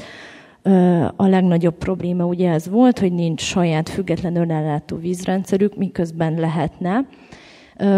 Szóval ezek a, a fenyőfa fajok elkezdték elszívni a vizet, az olyan őshonos és a meleget, a trópusi éghajlatot nagyon jól viselő növényektől, akik amúgy tök jól megszűrik a vizet, és át tudták volna ereszteni, és ezzel lehetett volna tovább foglalkozni. Most ennek a folyamatnak a fordítottját próbálják kivágni a fákat, ami hát egy elég érdekes megoldás. Emellett, ami szerintem érdekes volt, és hogy visszakanyarodjak itt a megoldásokra, szerintem vannak izgalmas jó megoldások, legalábbis kísérletek arra a társadalom és a társadalom és a természettudomány részéről, amit említettél, az állampolgári tudomány, vagy angolul ez a citizen science, amit magyarul nagyon sokféleképpen fordíthatunk. Az egyik hivatalos verzió a közösségi tudomány, de civil és állampolgári tudománynak nevezzük. Ennek szerintem az az erőssége, hogy azokat az embereket, akik érintettek a válságban, be tudjuk vonni a kutatásban. Méghozzá ez azért fontos, mert egy területet úgy tudunk monitorozni éveken keresztül, hogy napi szintű adatokat tudunk begyűjteni azoktól az önkéntes közösségektől, akik figyelik az időjárást, figyelik a növények viselkedését, az állatok viselkedését. Azoknak az embereknek a segítségére van szüksége a tudománynak, és nem fordítva szerintem, vagyis hogy nem a tudomány segíti meg ezeket az elesett közösségeket, hanem az emberek, akik egy antropológiai, mindennapi megfigyelő módszerrel látják azt, hogy a környezetükben lévő természet hogyan változik, milyen szélsőségeket tapasztal, és ezt hogyan tudja adaptálni. Ők azok, akik erről tudnak írni, adatokat szolgáltatni a kutatóknak, akik ezeket összesítik a végén. Úgyhogy röviden a, a civil tudománynak van egy ilyen biodiverzitást monitorozó oldala, és a klímaválságot megoldó kísérleten, rengeteg ilyen projekt van, ha rákerestek így, hogy Citizen Science Climate Change, angolul nagyon sok minden van, magyarul sajnos egyre kevesebb, vagy hát egyre több, de hogy egyre kevesebb ilyen klíma megoldást látunk a Citizen Science terén, és akkor itt egyet kiemelnék, aztán tovább is adom a szót. Az E S S Ergénynek van egy kezdeményezése, szintén közösségi tudomány kísérlettel Magyarországon. Főként ugye mezőgazdasági témákkal foglalkozunk, de az egyiket, amit így kiemelnék a közösségi tudomány területén, az a járókelőkutató. Ezen a felületen van egy úgynevezett vízőrző projektünk, ami még nem túl aktív, hiszen most fejlesztettük le az oldalt. Első kísérleteink között van, hogy olyan jó vízgazdálkodási gyakorlatokat gyűjtsünk össze az ország minden pontjáról egy nyilvános adatbázisban, ami segíthet abban, hogy lássuk, hogy mások hogyan csinálják jól, és hogyan tudnak előre gondolkozni, megelőzni azt a helyzetet, ami mondjuk Fokvárosban előállt, hogy csökkenteni kellett a vízfogyasztást kétszáz liter per főről ötszáz liter per főre. Ez a napi vízfogyasztásnak volt ugye az adaga. És szóval ezek a közösségi tudományos megoldások abban tudnak segítséget nyújtani, hogy megnézzük, hogy mások már hogyan csinálják, és azt hiszem ebben élen jár a MAPER, a Magyar Permakultúra Egyesület, hiszen ők viszik a vízőrző projektet, és ők is fogják a közeljövőben. Szóval vannak már hazai kísérletek arra, hogy hogyan lehet reziliens közösségeket és megoldásokat beépíteni a mindennapjainkban, vagy egy falusi közösségbe. Köszönöm. Hogyha folytathatom, mert reflektálnék egy pontra, hogy amit mondtál az állampolgári tudományról, ugye az inkább egy ilyen gyenge változata. Amit én főleg a, a elmémben tartottam a bevezetőmnél, az valami ennél radikálisabb, inkább részvételi jellegű, a más csoportokat aktívabban bevonó változat. Tehát, hogy nem csak arról van szó, hogy a tudomány ugyanolyan maradjon, mint most, ugyanazokban az intézményes keretekben csupán adatokat szolgáltatnak úgymond civilek, és hogy, hogy gyakorlatilag a struktúra ugyanaz marad, hanem hogy a tudomány megváltozhat azáltal, hogy másfajta szempontok, másfajta módszerek, akár narratív megközelítések, hozzáteszem az előbb kimaradt talán, is bevonódhatnak. Tehát egy másfajta tudomány, én inkább egy, egy még inkább más tudományt gondolnék ki. Na most, hogyha arra várnánk, hogy ez fogja megoldani ezeket a problémákat, a klímaválságot, hiszen azt mondjuk, hogy itt a, a harangot kongatjuk, és hogy pár évünk, esetleg évtizedünk van a megoldásokra, akkor alig ha lesz megoldás az, hogy kezdjük el kiépíteni mondjuk a, az állampolgári tudományt, vagy gyerekeket izgalmas környezeti nevelésben e, részesítsük, vagy ilyesmik. De mégis azt gondolom, hogy ez lehet inkább a, a, a, az igazi megoldás, tehát én kevésbé hinnék abban, hogy itt egyszerűen az energiakérdés, vagy például a szén-dioxid kibocsátás kérdéseire lehetne ezt az egészet, vagy érdemes lenne redukálni, sőt félrevezető lehet szerintem is, inkább mondjuk a vízháztartást, vagy a vízmegkötés kérdéseit inkább sokkal komplexebb megoldásokkal kellene szerintem kezelni. Tehát, hogy én azt gondolom, hogy, hogy inkább ez elviszi a figyelmet az alapvető kérdésekről, tehát hogyha az, hogyha mondjuk a benzin, vagy, vagy dízel meghajtású autómat lecserélem egy csillogó, villogó, szép elektromos autóra, vagy éppen nem használok szívószálat, ezek nem fogják ezeket a kérdéseket megoldani, én ezzel értek inkább egyet, tehát át kell gondolnunk a mezőgazdasági gyakorlatainkat, és itt jöhet be segítségül az, hogy nem a modern tudománynak, vagy a ma megszokott akadémiai tudománynak a módszereit használjuk, meg szemléletmódját, hanem talán egy picit ezt lazítva egészen más hagyományokat is ebbe érdemben, az fontos, hogy érdemben is be tudjuk vonni. András? Még ami, ami pár point meghagytak nekem a többiek abból. Az az érdekes, hogy a, a tudományon pedig azt lehet látni, hogy, hogy, hogy, hogy változik, méghozzá az, hogy, hogy hogyan kommunikál. Most már jó tizenöt-húsz éve követem például a, az I P C C-nek, a, a, a klímakutató nemzetközi testületnek a munkásságát, és az utolsó néhány évben már tényleg azt látom, hogy ugyanúgy fogalmaznak az ott ülő tudósok, mint a, mint, mint a környezetvédelmi, környezetvédelmi aktivisták. Tehát hogy igazán én azt is nézem, hogy nem hagynak nekünk semmit, mert gyakran már erősebb nyelvet használnak, vagy majdnem erős nyelvet használnak, mint a, például a Greenpeace. Ö, és tulajdonképpen már nem csak Greenpeace lehet akkor ö, ö, alarmizmussal vádolni, hanem most már akkor a tudósokat is lehet alarmizmussal vádolni. Tehát hogy csak azért, hogy azért van változás, és lehet, lehet érezni, hogy ahogy a baj egyre nagyobb lesz, úgy azért a, a, a, a, a, az érdekelt csoportok, akik részt vesznek a folyamatok alakításában, azok, azok már kapásból, már, már látszik, hogy elkezdenek másképpen viselkedni. Az viszont biztos, hogy, hogy azok, a megold, azok a keretek, amelyek között a megoldásokat keressük, hát eddig szépen elbuktunk. Ugye ez a kop, ez a huszonhatodik ami most éppen zajlik Glasgow-ban, és mi mindig ugyanarról a kérdésről beszélünk valójában, hogy ki mikor mennyi fog csökkenteni, és ki mennyi, fog hajlandó, mennyi pénzt hajlandó ebbe belerakni. És mi mindig ugyanazokat a köröket rójuk, annak ellenére gyakorlatilag harminc éve tudjuk, most biztosan harminc éve tudjuk, hogy van klímaváltozás, és előbb-utóbb ebből baj lesz. Én tudom, ezt meg gimnazista voltam a kilencvenes években, akkor mondta nekem a főtanárom, hogy ez van, és ebből baj lesz.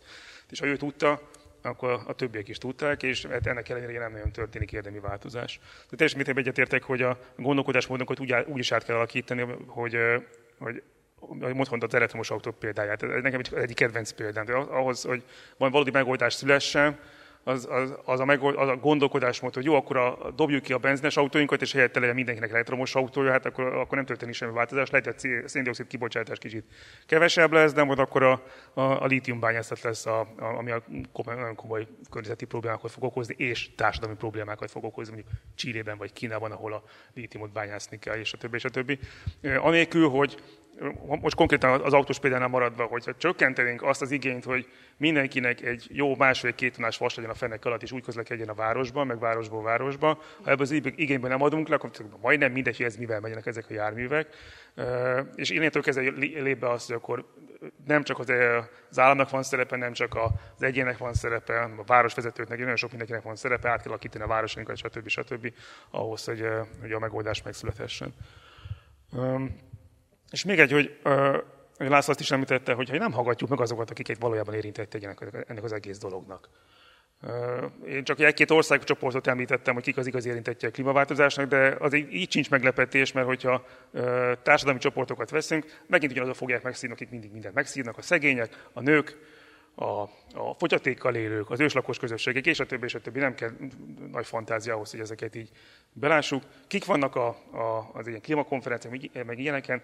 Hát mindunk közép, de inkább felső középosztályból és még felsőbb számozású és státuszú férfiak. Azért nem fehér férfiak, mert ezek a nemzetközi konferenciák, ugye, és itt azért vannak nem fehér férfiak is, de összességében nyilván most vannak huszonöt ezeren a Glasgow-ban, a kopon, vannak ott őslakos közösségből származók is, a Greenpeace és a Rainbow Warrior hajón odaszállított négy-öt fiatalt, akik Afrikából és más szegény fejlődő térségből származnak, hogy hallassák a hangjukat, tehát ők vannak négyen, a fosszilis lobbynak a képviselői pedig több mint ötszázan vannak ezen a konferencián, általában, ha így veszük, akkor az ő delegációjuk a legnépesebb, mert a második legnépesebb egyébként a Szaúd-Arábiai, amit négyszázkilencvenen vannak.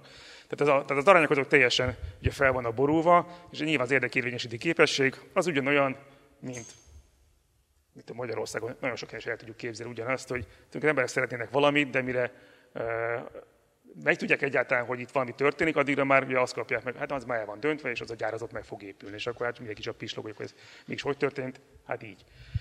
És ez globálisan sincsen másképpen. Szóval azok a keretek, amelyek között a megoldást keresünk, azokon biztos, hogy alakítani kell, hogy hogyan, azt én nem tudom, és akkor arról a kérdéskör, amiről már említettük, hogy a, a kapitalizmusnak is...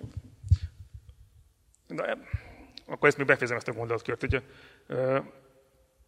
Mert a végeredmény még mindig az ezeknek a nemzetközi konferenciáknak, hogy, hogy a hatalmasok, a centrumban levők, a nagy cégek, a leggazdagabb országok azért ezeket igyekeznek arra kihasználni, hogy ők maguknak így továbbra is az előnyüket valamilyen formában biztosítsák. Például a mostani kopon az egyik, egyik nagy vita arról zajlik, hogy kell-e, valójában kell-e kibocsátást csökkenteni. Nagy kibocsátó országok, nagy kibocsátó cégek azon dolgoznak, hogy, hogy valójában ne kelljen, hanem meg lehessen vásárolni pénzzel kibocsátás csökkentés, kvázi. Tehát, hogy odaadni pénzt szegény országoknak, hogy majd ültessenek fákat, és akkor az majd ellentételezi a nagy olajcégnek, akármelyiknek a, a kibocsátásait. Ami de egészen világos, ez nem egy működő dolog. Lehet, hogy húsz-harminc év múlva lesz majd azokból a fákból majd valami, az is lehet, hogy nem lesz. Egy csomó ökológiai problémát vet föl, mert hogy milyen fákat is fognak ültetni, és hova fogják ezeket a fákat ültetni, tényleg őshonos fákat, tényleg olyan helyre, ahol fákat kell, és nem gyepeket fognak föltörni, és a többi, és a többi. Az összes egyéb társadalmi kockázatával. Tehát valójában ezek a megoldási események, keretek, terek is, gyakorlatilag azok, akik így tudják ezeket használni, a saját céljukra igyekeznek ezt kihasználni, és a, a vége az lesz, hogy most mondom, hogy mindig azon folyik a vita, hogy ezek a cégeknek télen kell a kibocsátást csökkenteni, vagy másmilyen módon egy kis pénz befektetésével akár okozhatnak nyugodtan további károkat, anélkül még a kibocsátásokat valóban csökkenteni kelljen, és ez aztán a végén az is lehet, hogy a nemzetközi közösség még tapsolni is fog. Szóval elég vélázító az, ami zajlik, reméljük, hogy ez másképp fog történni, de az biztos, hogy a kereteink nem, nem egészen jók arra, hogy valódi változásokat érjünk el. Nóra? Igen, hát én is így a fölül, fölülről jövő irányból közelíteném meg, mert ugye, tehát ugye az alulról jövő kezdeményezések sajnos ugye a, tipikusan ugye a legkiszolgáltatottabb csoportoknak egyszerűen nincs elég erőforrásuk, hogy, hogy sokszor akár az igény is megjelenjen, hogy, hogy ők, ők bele tudjanak szólni a, a, az ők amúgy őket legsúlyosabban érintő problémák megoldásába. És ugye már említettem, amit mi folyamatosan sok éve hangoztatunk, ugye így a lakhatás szempontjából, ugye ez a, szintén ugye egy ilyen sokkal komplexebb megközelítés, mert, mert ugye ha csak mondjuk onnan nézzük, hogy, hogy mondjuk egy piaci értéken egy millió forint alatt, vagy ugye akár sokszor látunk pár száz, kétszáz ezer forintért is, mert ugye meg lehet venni akár egy ilyen lerombolt, rossz állapotú vályokházat, amiben aztán ugye emberek tovább laknak. Ha ugye azt nézzük, hogy egy ilyen épületet felújítani, ugye sok millió forint, ez ugye gazdaságilag egyáltalán nem éri meg, de ha ugye egy ilyen komplex, nagyobb léptéken és mindenféle egyéb társadalmi hasznot nézünk, akkor már egészen más, más tud kijönni ennek a, a, az egyenletnek a végén, és ugye beleértve nem, ne, nem utolsó sorban ugye a, a klímára gyakorolt hatásokat. És, és akkor itt, tehát, hogy, hogy ez, ez ugye Magyarországon, tehát egyszerűen tehát így onnan kéne én, hogy egyáltalán a, a társadalmi igazságosság és bármilyen szociális szempontok ugye egy ilyen fontos tényezőként megjelenjenek a, a, a közpolitikában, ami, ami egyáltalán sajnos, sajnos nincs, és az elmúlt tíz évben egyre, egyre kevésbé. És, és viszont mondjuk szerintem é u-s szintről is mindenképp érdekes nézni a, ezt, ezt, a, ezt a kérdéskört. Ugye, ugye ki lett tűzve ez a, a, a klímasemlegesség kétezer-ötvenre, amit ugye ezt a, azt, ezt Magyarország is ugye csatlakozott ehhez. Ezzel tulajdonképpen implicite ki lehet mondva, hogy ugye mondjuk az energiaszegénységet is fel kell számolni, mert, mert máskülönben ugye ezt nem tudjuk elérni, hogyha, hogyha az alsóbb jövedelműek is nem csatlakoznak ugye ehhez a, ehhez a, tulajdonképpen ehhez a zöld átmenethez. De amit látunk, az az, hogy ugye az é u ezt, ezt, ezt rengeteg szabályozással fogja, vagy egy szabályozással ösztönzi egyik oldalról, másik oldalról meg ugye biztosít ehhez különböző forrásokat, csak uh, ugye itt az a, az a probléma, hogy, a, hogy a, az elvárások, a szabályozások, azok, azok, uh, tehát azokat egyre nehezebb lesz megkerülni, míg az, hogy a, a, a forrásokat és a támogatásokat egy-egy tagállam hogy használja fel, azok, azokat nagyon gyengén tudja kikényszeríteni és számon kérni. Tehát ugye azt látjuk folyamatosan a, a, az országos uh, klíma és épületenergetikai és, és hasonló uh, stratégiákból, hogy egy ilyen letudandó feladatként van kezelve, és, és tulajdonképpen ez a lehetőség, tehát nem egy lehetőségként van kezelve, hogy akkor most tényleg nézzük meg, hogy kétezer-harmincig vagy kétezer-ötvenig e, milyen stratégiákat, milyen tevékenységeket kéne csinálni ahhoz, hogy, hogy ebből tényleg legyen valami, hanem így az é u számon kéri ezt a nagy dokumentumot ahhoz, hogy utalja, utalja a pénzt.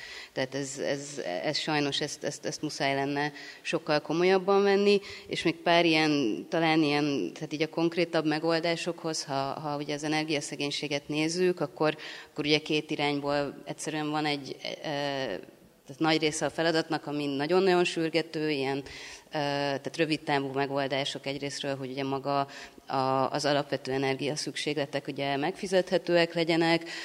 Itt jön bele az, az energiaárazás, ugye lehetőleg az rezsicsökkentésnél egy, egy jóval szociálisan érzékenyebb árazásra legyen szükség, ami ugye a, a túlfogyasztó és jobb, nagyobb jövedelműeket viszont, viszont ösztönzi az energiahatékonyságra. A másik ilyen rövid távú dolog, ami iszonyat fontos lenne, az, az hogy tényleg egyszerűen a, a, a legszegényebbeknek, a, főleg, amint, mint említettem, vidéki településeken, kis településeken, szegregátumokba, tehát azt mondjuk, hogy rengeteg ház tulajdonképpen összeomlás szélén van. És, és ugye az önkormányzatoknak erre nagyon kevés forrása van, és tulajdonképpen, hát is azt se lehet mondani, hogy nagyon proaktívak lennének ebbe, ugye minél szegényebb egy település, az önkormányzatnak is annál kevesebb forrása van, és annál kevésbé valószínű, hogy, hogy nagyon proaktív és progresszív lenne, tehát hogy, hogy ezzel tényleg valamit kéne kezdeni, mert egyszerűen életveszélyes állapotok vannak, és ez, ez, ez tehát itt beomló tetőkre és, és omladozó falakra gondolok. Ugye hozzánk nagyon sok ilyen megkeresés jön, akár ilyen krízis helyzetek, amiben piciket persze próbálunk segíteni, de hát óriási a probléma. És ugye a másik pedig a hosszabb távú dolgok, ahol iszonyatos pénzeket kell fektetni az energetikai felújításokba, és majd utána a, az alternatív energiaforrásokba, mert ugye először az igényt kéne lecsökkenteni. Ezt csak azért mondtam így most, mert most ugye december hatodikán nyílik meg a, a, a napelem pályázat, amit eredetileg kifejezetten energiaszegényekre szántak, de aztán ez a kiírásban már nem, nem nagyon jelenik meg, de megint csak azt látjuk, hogy szinte semmilyen energiahatékonysági tényezője nincs, csak mindenki kap ingyen napelemet, vagy hát nem mindenki sajnos, hanem akik majd ezt meg fogják kapni. Köszi. Közben én megnyitom így a beszélgetést, többiek felé is, hát ha valakiben megfogalmazódott kérdést az eddig elhangzottakhoz. Amíg gondolkodtok, akkor nekem az lenne a kérdésem hozzátok, hogy sokat beszéltünk arról, hogy igen, vannak, akik ilyen erőteljes globális pozícióban vannak, de nem tesznek semmit, mert nem érdekük, ilyen a rendszer, sokat beszéltünk arról is, hogy igen, vannak, akik sérülékeny, kiszolgáltatott helyzetben vannak, és nem tudnak, vagy nagyon keveset tudnak tenni, és mi van a középen lévőkkel, akik egyébként ilyen fura középhelyzetben vannak, de esetleg nem tudják, hogy mit tegyenek, mert azt a tehetetlenséget érzik, hogy bármit is tennének, az kevés, nem tudják, mit csináljanak, és számukra mit gondoltok, mit, mit lehet mondani?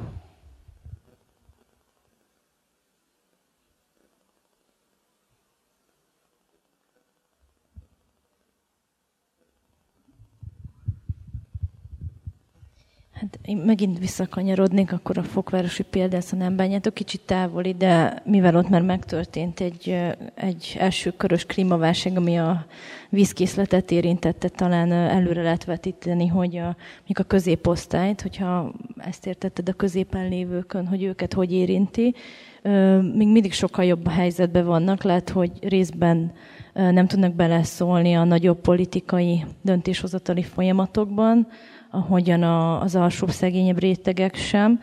De egy különbség van, azt hiszem, hogy a középosztálynak még mindig több megoldási lehetősége van, hogy kezelje a válságot, és sokkal jobban jöjjön ki a helyzetből. Például a Fokvárosban alakult egy úgynevezett vízrendőrség, ami hát kicsit szürreális, de ha valakit érdekel, nézzetek rá a videókra. Egyrészt vicces és közben elszomorító is, hogy a válságkezelésnek van egy ilyen formája, hogy vízrendőrség alakul arra, hogy ellenőrizze az emberek vízfogyasztását. Azokat megbüntetik, akik többet fogyasztanak. És itt a gazdagok, a gazdagabb rétegnek, ami ugye egy ilyen tehetősebb középosztály, felsőbb középosztály, olyan megoldásai voltak, ami egyrészt a, függ, a rendszertől való függetlenedés felé megy, ami egy nagyon szép antikapitalista is, vagy egy rendszerellenes mozdulat, de ezt csak úgy tudták megtenni, hogy volt már anyagi hátterükre. Például kutakat tudtak fúrni, vagy ugye az óceánpartról tudtak vizet szállítani a kis medencéjükben, aztán olyan berendezéseket tudtak otthon felállítani a kertben, ami sótalanította a, a, a vizet. Így be tudták vezetni ivóvízként, vagy locsolásra tök jól lehetett ezt használni a kertjükben, vagy a talajvizet tudták megszűrni. A másik megoldás pedig az, hogy vizet tudtak vásárolni nagyobb konténerekből, vagy palackozott vizet, ami ugye eléggé drága volt, és ö, hamar elfogyott, és ezt a középosztály tudta persze megengedni magának. Ö, a másik trükk, ami még a rendszerben benne volt, hogy a vízszabályozó rendszer van, ha valakinek elfogy a pénze, a kredite, akkor nem tud több vizet venni a rendszerben. Ugye a középosztály ezt is meg tudta tenni, ezt a napi ötven liter tudta tartani, ha felett, felé ment, szóval a csapból folyt továbbra is víz, de hogyha az ötven liter felé ment, akkor többet kellett fizetni, a tarifát megemelték, és ezek a csoportok ezt még könnyen meg tudják engedni maguknak. És ezzel szemben a szegényebb rétegeknek a lehetőség az volt, hogy kivárják a kormány megoldásait, vagy az elmondottak szerint az interjúkban kijött az, hogy hát akkor kevesebb élelmet vesznek, és inkább vizet vesznek, palackozott vizet, vagy becsöngetnek valahova, és egy pohár vizet kérnek a város közepén, amikor szomjasak. Szóval a vízrendőrség ezeket az egyenlőtlenségeket nem nagyon tudta kezelni, hiszen a gazdabb negyedekben elindult ez a függetlenedés, mint egyfajta megoldás, viszont ott a zárt ajtók mögötti vízfogyasztást nem nagyon tudták monitorozni, még akkor is a túlfogyasztás volt, miközben a szegény negyedekben megint ugye, ha a alsó középosztálynak tekinthető fodrászokat is érintette a dolog, az autómosókat, őket elég gyakran megbüntették, akik az utcán mossák az autót egy vödörvízből, és hát volt olyan oknyomozói mozdulat, hogy megnézték, hogy honnan szedték a vizet, melyik rendszerből, és hogyha éppen valamelyik csapvizet használták, akkor a büntetéseket folyamatosan osztották ki. Úgyhogy azt hiszem, a középosztálynak még mindig több lehetősége van túlélni és megoldásokat keresni. Ez nem a legpozitívabb irány, amiben elmentem, úgyhogy tovább is adnám, hát ha valaki... Én is szeretnék egy szempontot felvetni, de nem ilyen konkrét megoldásokat, hanem inkább egy szemléletmódbelit és egy általánosat. És azt is fogom mondani, hogy talán csúnya dolgokat említenék. Szerintem itt a beszélgetésben a, a kulcs szavunk az volt, hogy, hogy sebezhető társadalmi csoportok, illetve a társadalmi igazságosság normatív elvei. Ami nagyon fontos, persze arról beszélünk, hogy hogyan lehetne valahogy a különbségeket megszüntetni, meg ilyesmik. Ugyanakkor én azt gondolom, hogy a, az igazságosság megszokott szempontjait problematizálni is érdemes. Tehát azt is figyelembe kell vennünk, hogy a társadalmi igazságosság bizonyos társadalmakban fontos erkölcsi irányelv, meg gyakorlat, máshol meg nem. Történetileg is ezt látjuk, mondjuk a középkorban nagy társadalmi különbségek voltak, kicsi mobilitás, Indiában kasztrendszer, stb. Én is úgy nőttem fel itt Magyarországon, hogy azt gondoltuk, hogy nekünk az nem jár, mi nem mehetünk el csak úgy Párizsba vagy Velencébe kirándulni, az a másik országoknak, az állampolgárainak adott, és hogy gyakorlatilag ebből nem nagyon láttunk kiutat, aztán persze lett, és lett egy olyan fajta igényünk, hogy nekünk is kell ez, hogy nekünk is legyen autónk, mi is utazhassunk, felszállhassunk a repülőkre, és ez olcsó legyen, és ott mi is e, itt vásárolhassunk e, e, más országokból származó élelmiszereket, vadlazacot ehessünk nap, mint nap, mindenhol legyenek ilyen lehetőségeink. És azt gondolom, hogy az igazságosságnak, társadalmi igazságosságnak ez az eszméje nagyban hozzájárul ahhoz, hogy egy túlfogyasztás lesz, és, és, a, és ez a, nagyon megterhelő lesz a, a természeti környezetnek is, nem? Tehát, hogy aztán nem csak mi vagyunk, hanem a, a szovjet utódállamoknak a lakosai, a kínaiak, hogy ők is szeretnének autót, ők is szeretnének ebben a globális kultúrában érthető módon részt venni. A dél-amerikaiak, latin-amerikaiak ugyanúgy szeretnék beutazni a világot, és ugyanúgy szeretnének otthon ugyanazokkal a javakkal élni, mint a bárki más.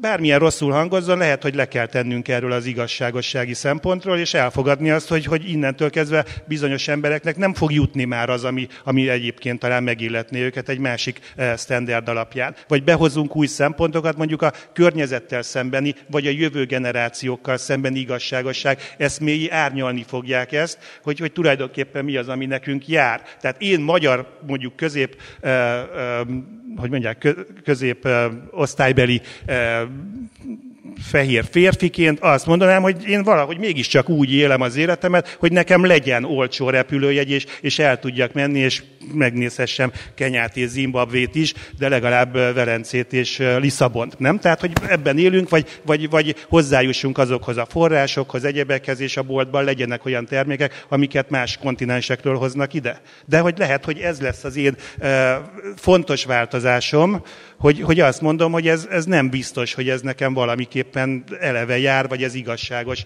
összességében.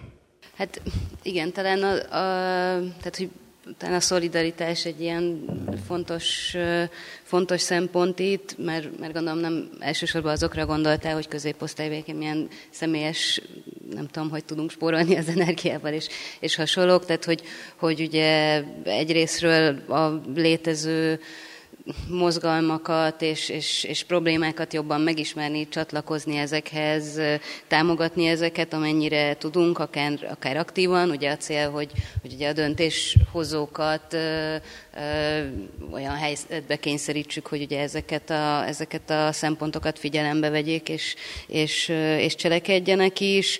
Ö, akár ugye sok szervezetnél lehet önkénteskedni is, ö, ezáltal ugye sokkal mélyebben akár meg ismerni egy-egy, egy-egy problémát, vagy, vagy megoldást, vagy magukat a szervezeteket.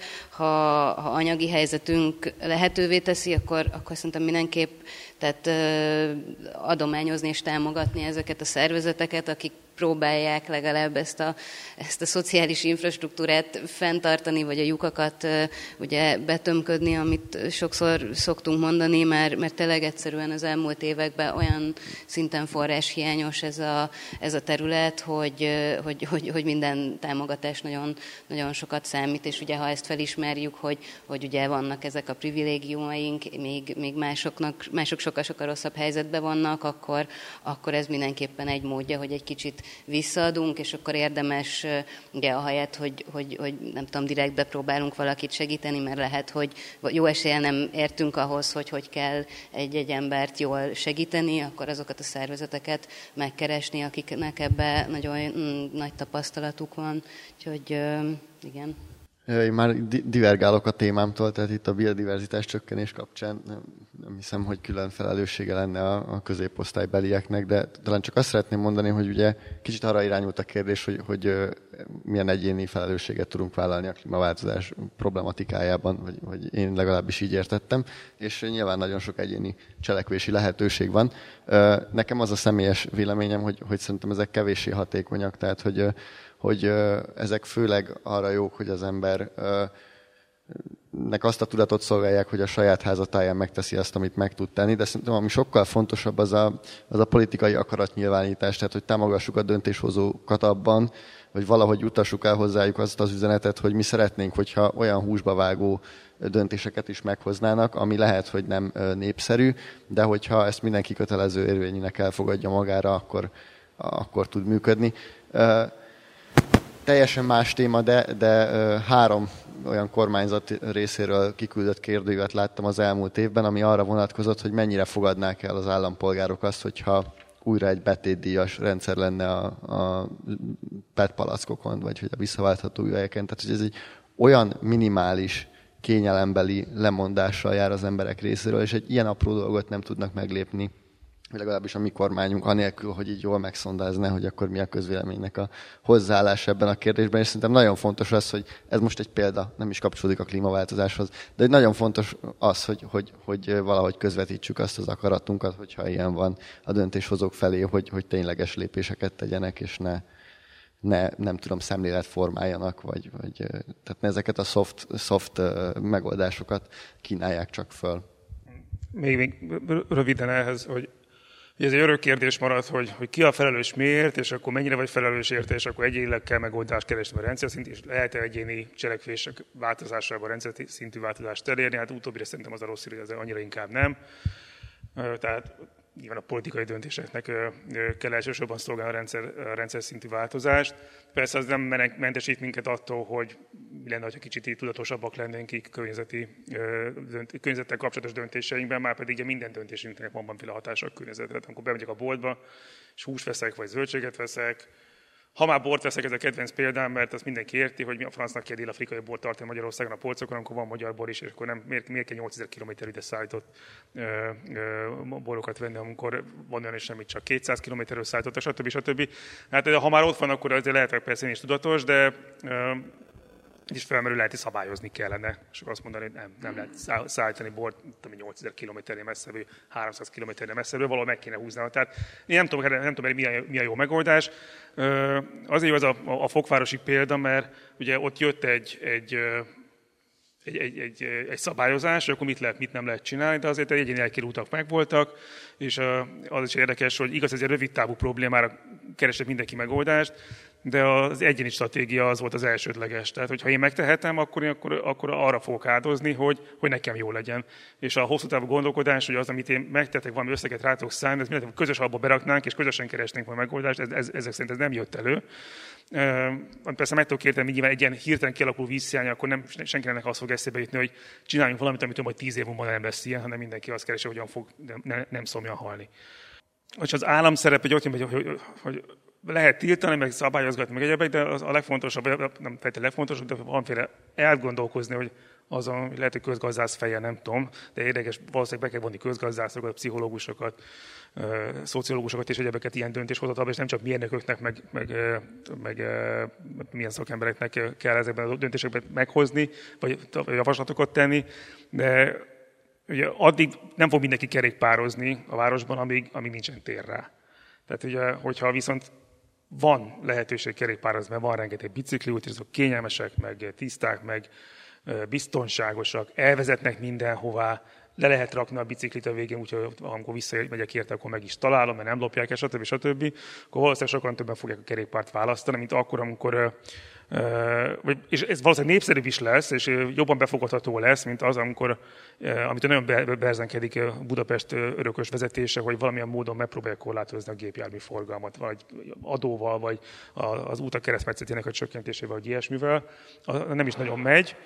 Cserébe egyelőre meg az sem megy, hogy ezeket a pozitív ösztönzőket, a pozitív megoldások felé, ezekkel tereljék az embereket, de hát amíg élünk, remélünk. Így van, köszönöm szépen. De van egy kérdés. Tudjátok egyáltalán, tudjuk egyáltalán, mit kellett tenni a klímaválság ellen? Itt most nem fogjuk megoldani, ilyen szerintem főleg a hátralévő időben az összes ilyen kérdést. Én azért azt gondolom, hogy vannak javaslatok. Tehát, hogy mondjuk az ökológiában vannak nagyon jó javaslatok. Én inkább ilyesmiket keresnék, mint az, hogy a városi ember migen, hogyan változtasson a szokásain. Tehát például mondjuk a kulcsfajoknak, ennek a fogalomnak a megjelenése, bizonyos ökoszisztémáknak a tudatos átalakítása, vagy, vagy, vagy valamilyen irányba való terelgetése, új fajoknak a megjelenése. Nyilván ez is áldozatokat követel, tehát hogyha nagy ragadozók megjelennek Magyarországon, amit mindenki nagyon szeret, vagy megvédenénk őket, hogyha ez Afrikában van, ha itt megjelennek farkasok vagy medvék, akkor rögtön beijedünk és, és, és hívjuk a rendőrt, meg stb. De megjelennek a hódok esetleg, amiket korábban káros, vagy az ürgéket, ilyenfajta kulcsfajoknak számíthatnak. Tehát szerintem ezekre érdemes odafigyelni, hogy hogyan lehet mondjuk ökoszisztémákat, meg mezőgazdasági eljárásokat kicsiben átalakítani, tehát a nagy monokultúrák helyett hogyan lehet átalakítani. Ezekre mondjuk a tudomány mondhat valamit, a támogatások rendszerettől nem fog megváltozni, tehát szerintem ez nagyon lassú folyamat lesz, ha a tudományon valami ilyesmit értünk, de legalábbis valami tudás szerintem lenne, vagy legalábbis hipotézisek, ötletek, konkrétumok vannak. Én legalábbis itt kezdeném el nagyjából mondjuk az ilyen ökoszisztémáknak az átalakítását, vagy úgy mondanám azok közé, vagy azokkal szimpatizálok, akik ilyen javaslatokat tesznek. Kérdését, azt meg tudtuk oldani, az ozon igaz, megszűnünk, illetve összehúzódni, ugye?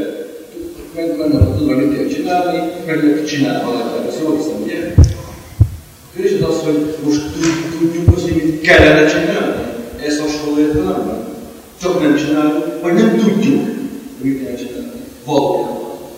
Akkor én behoznék itt egy megoldási javaslatot, most teljesen elkanyolom a fokvárosi példát, ezt csak azért hoztam, hogy lássuk, hogy jól ez már megtörtént, milyen rossz kezelési módok vannak, és milyen konfliktusok, és az környezeti rasszizmus hogyan növekszik, és hogyan sújtja a legszegényebb csoportokat. Az egyik megoldás, amit említettem, a Fordulat című huszonkilencedik lapszámban jött meg, ezt megírtuk, és hát egy részben mi is írtunk bele a Her Story kollektívával, azt vizsgáltuk, hogy vidéken élő női csoportok hogyan élnek. Ott konkrétan nem tértünk a klímaválság hatásaira, de ami szerintem izgalmas, az a Jason Moore szöveg, amit említettem.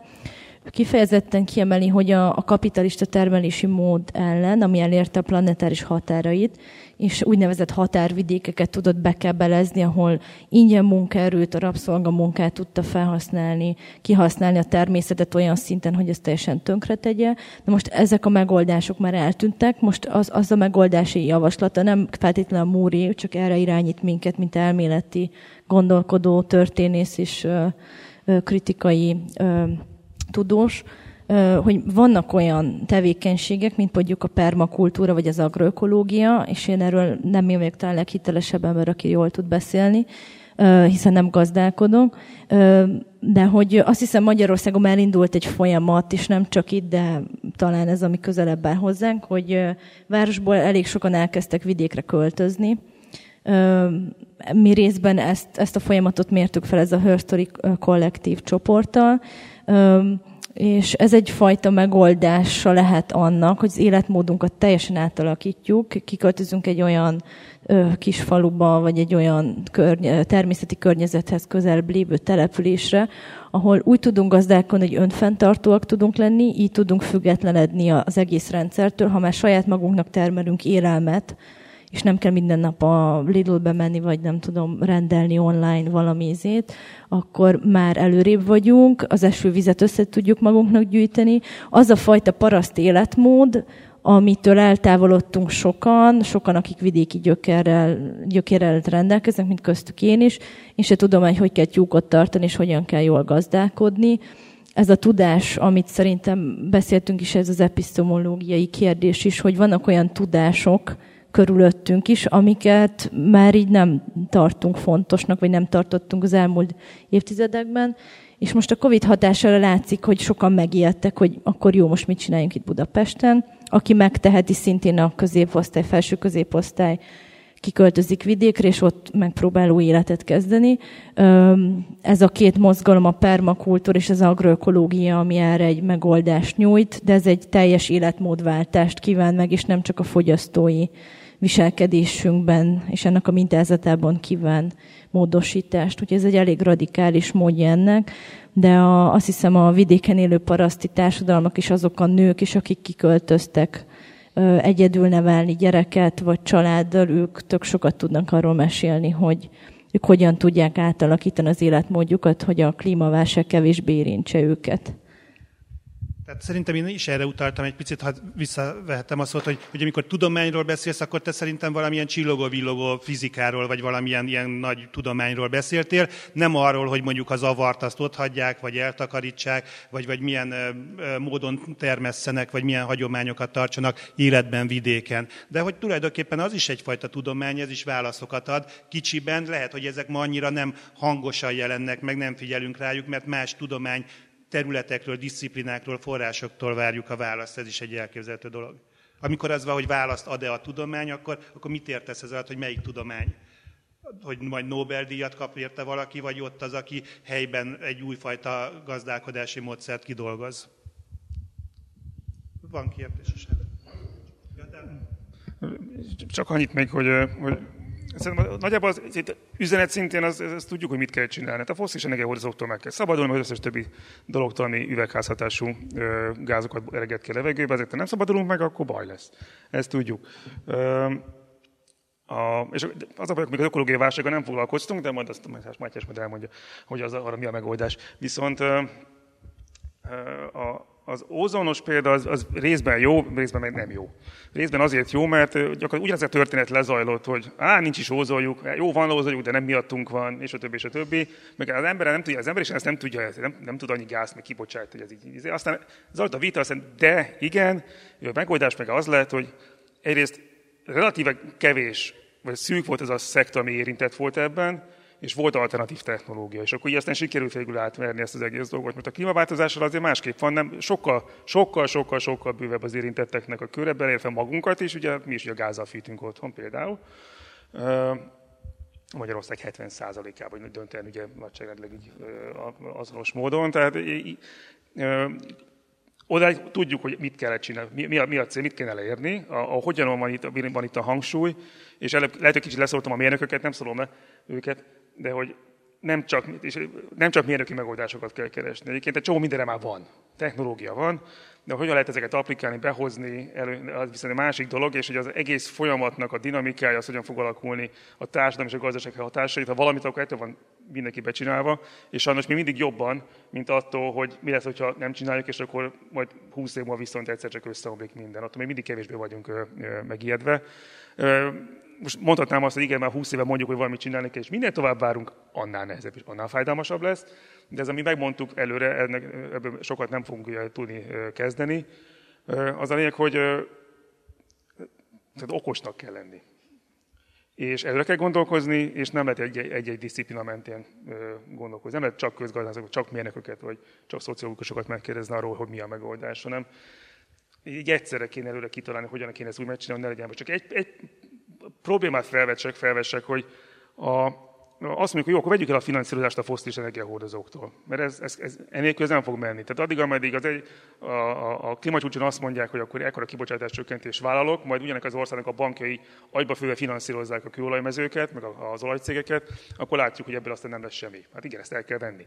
Viszont itt az a gond, hogyha elveszem, annak ugye valamiféle hatása lesz erre az egész szisztémára, és akkor az üdvözlendő hatás az az lesz, hogy majd kevesebb fosszilis energiahordozó lesz a piacon. Nagyon jó, mert kevesebbet fogunk elégetni, kevesebb cé o kettő kerül a levegőbe, kisebb lesz az üvegházhatás, nagyon jó. Viszont mi van akkor, hogyha ez a fosszilis energiahordozó felhasználásnak a csökkenése az nagyon előre szalad, és megelő, meg, megelőzi azt, hogy az alternatívák bejönnek. Mert ugye olyan a fosszilis függőségünk, hogy azt, azt menet közben azt, azt is csökkenteni kell, de tudjuk ezt a kettőt arányban tartani. És akkor itt kell bejönni a technológiáknak, a közgazdászoknak, az okos szabályozásoknak, a, a, az életmódbeli változásoknak és egyebeknek, és, és a többi, és a többi. És ez az, amit nem nagyon látunk előre, hogy hogyan lehet modellezni, és hogyan lehet jó dolgokat kitalálni rá. De muszáj lesz, mert a következő tíz évben nagyságrendileg ötven százalékkal csökkentenünk el a kibocsátásainkat, ha nem tesszük meg, akkor, akkor tényleg baj lesz. Volt egy kérdés? Um, én uh, igazából nem egy kérdés, hanem igazából egy hozzászólás, vagy egy reflektálás mindenre, ami így elhangzott. Um, én is inkább egy szociológiai szemszögből nézem a dolgot, és amit hallottam, hogy milyen megoldások vannak. Ugye én is azt látom, hogy a rendszerrel van a probléma, és, mivel, és egy, a kapitalista rendszerrel. És igazából azt tudna csinálni a legtöbbet, aki nem csinál, és azoknak, akiknek hatalma van. És ezek a döntéshozók, legyen az é u, legyen az u es á-ban azok a politikusok, akik ebben igazából hangjuk lenne, de a, nekik a céljuk a profit és a pénz. És ugye volt szó az igazságosságról korábban, hogy ez egy szempont, igazából nem arra kéne menni, hogy, hogy mindenki... hogy igazságosság legyen, és, és én ebben úgy látom, hogy szerintem nem ezzel van a gond, hanem, hanem a kapitalista rendszerrel. Itt nem a státuszszimbólokról van szó, hogy a kínaik is szeretnének kocsit, vagy nem tudom, hanem hogyha már Kínáról van szó, ott, ott egy elég ilyen állami centralizált kapitalizmus van igazából, és ami jelenleg folyik, főleg az u es á-val, ez egy háború, és ez főleg az a trade war, ami, ami most megy, és akinek a legtöbb pénze van, az a legerősebb, és itt most arra mennek, ugye, hogy ki tud minél több pénzt kapni, minél több profit legyen. Szóval leginkább azért vagyunk ott, ahol, mert, mert a gazdagoknak nem az érdekük az. És most lesz érdekük, mert most már ők is érzik a hatásait ennek a klímaváltozásnak. Szóval ott is ugye volt a példa, a vízellátással, hogy ők is akkor kezdtek el kutakot fúrni meg, és mi, amikor, amikor nekik rossz volt.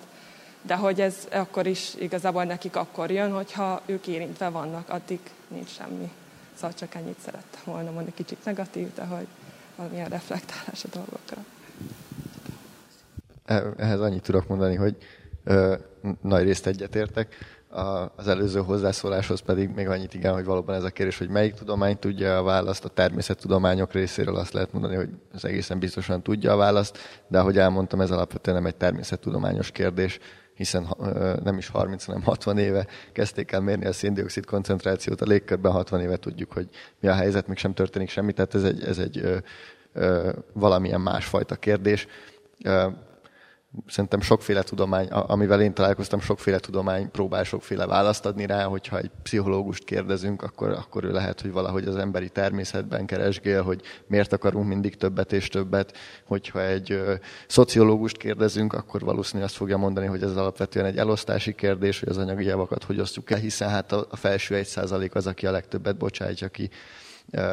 Nem tudom, hogyha egy antropológust kérdezünk, akkor azt fogja mondani, hogy hát az a gond, hogy nem vagyunk egyek a természettel, és hogyha megnézzük a, a dél-amerikai benszülött törzseket, akkor az ő animista vagy totemista világukban, ahogy úgy gondolkodnak, hogy, hogy ők is részei a természetnek, és egy, egy faként vagy egy állatként fognak újjászületni, és sokkal jobban vigyáznak rá, vagy másképp kezelik, akkor ők itt fogják keresni a problémát, de ez semmiképpen nem természettudományi kérdés, én azt gondolom.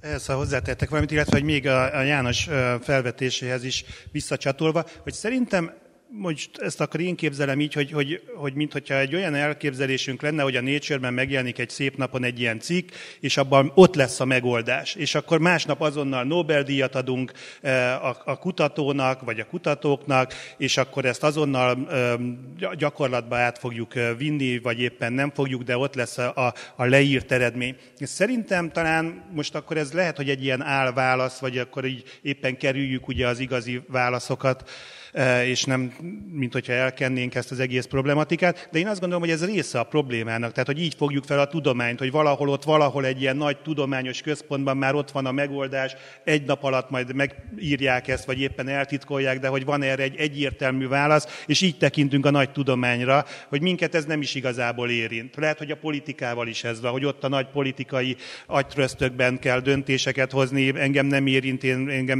nem is kérdeznek meg erről úgysem, de ez rendben is van, hiszen én nem tudok ilyenfajta megoldásokat kitalálni. Lehet, hogy kicsiben kellene, vagy a tudománynak ezt a szerepét, ezt a természetet, meg a tudást is távolító szerepét kellene talán átgondolni, vagy lebontani ezt az intézményes struktúrát. Optimisták, meg technopesszmisták, ugye. Nincsenek ká ó érvek egyik oldal mellett sem. Itt is nézetkülönbség van. Azért kérdeztem, hogy tudjuk-e, hogy mi a megoldás, ha csak nézetkülönbségek vannak. A nézetkülönbség nem annak a jele, hogy tudjuk-e megoldást. A nézetkülönbségeknek van szerepe, ugye ezt neked külön nem kell elmondani, tehát hogy van egy ilyen, hogy egymással vitatkozó, vagy különböző nézetek. Szerintem itt nem erről volt szó, hogy a különböző disziplinák megjelennek, hogy itt nézetkülönbségek lennének, hanem más perspektívák, vagy más szintű megközelítések. Ott van még egy kérdés. Hozzászólásom lenne, ha, ha lehet. Ugye van a méhészet. Tudjuk-e, hogy mit kell csinálni? Az élelmiszerek hetvenkét százalékához szükséges, hogy beporozza valaki. Mit kell csinálni?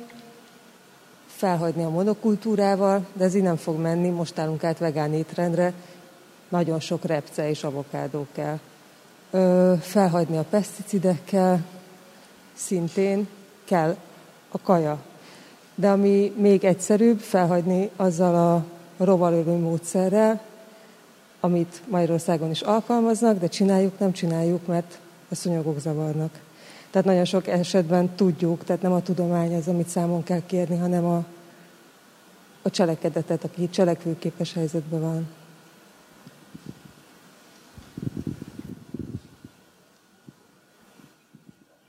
Nem tudom, hogy mennyi időnk van még, de uh, igen, csak ehhez, bocs, csak annyit hozzászólnék, hogy tudjuk, hogy mit kell tenni, mi a megoldás. Szerintem ez azért nehéz kérdés, mert sok esetben nem tudjuk, hogy mi, mi történik a klímaváltozással, milyen tünetek jönnek elő. Egyáltalán ez visszavezethető a klímaváltozás, és ezt hogyan kell kezelni. Egy nagyon gyors példát hoznék még a Kongói Demokratikus Köztársaságban, egy magyar orvos kutatott, azt hiszem, ha ez volt a terep. És azt tűnt fel neki, hogy a helyi falvakban legtöbb idős szemében férgek jelentek meg, és ezek megvakították a helyi lakosokat. Több kutatás után kiderült, hogy ennek a kulcs momentuma és a gyöker a klímaváltozáshoz vezethető vissza. Azt hiszem, Matyi erről már beszélt előttem, amikor a kisebb testű ragadozók elvándoroltak a falu környékéről, helyiek kígyókat kezdtek el enni, ahelyett, hogy emlős állatokat vadásztak volna, és a kígyókban ezek a férgek ott vannak, szaporodnak, és mivel ez nem volt a táplálékláncukban előtte, nem tudták, hogy milyen veszély jár az, ha kígyóhúst esznek mondjuk, nem tudom, valami kis emlős hús helyett, és a falu több százaléka megvakult. Ez évek kutatási folyamatok keresztül zajlott, mire kiderült, hogy a klímaváltozás az egyik kulcsmozgatója ennek a problémák, hogy valaki megvakult a faluban. És több gondolkodó próbál erről elmélkedni, hogy mi ez. Van egy olyan koncepció, hogy hiperobjektum, amikor a klímaváltozásnak vannak olyan tünetei és lenyomatai, amit egyszerűen épésszel nem is nagyon tudunk felfogni, hogy ez miért következik a klímaváltozásból, és mi a megoldás, mert hogy sok esetben tényleg nem is tudjuk, hogy ez hogyan fog reprodukálódni, és milyen ö, formában jelenik meg az életünkben. Ezért szerintem nehéz a megoldásra rávilágítani. Mondjuk, ha előre tudják, hogy hogyan gyűrűzik be a kígyóhús a helyi társadalmak étkezési szokásába, akkor lehet meg lehet előzni. De ez már csak utólag derül ki mindig, amikor már megtörténik az aktus, hogy, hogy egy újabb probléma merül fel, egy társadalmi és egészségügyi probléma, amire mondjuk eddig nem számítottak abban a környezetben. Köszi szépen. Hát én nagyon szívesen folytatnám a beszélgetést, de az először lassan lejárt az időnk, úgyhogy én megköszönöm nektek a beszélgetést és a részvételt, a többieknek és a kérdéseket is. Köszönjük szépen.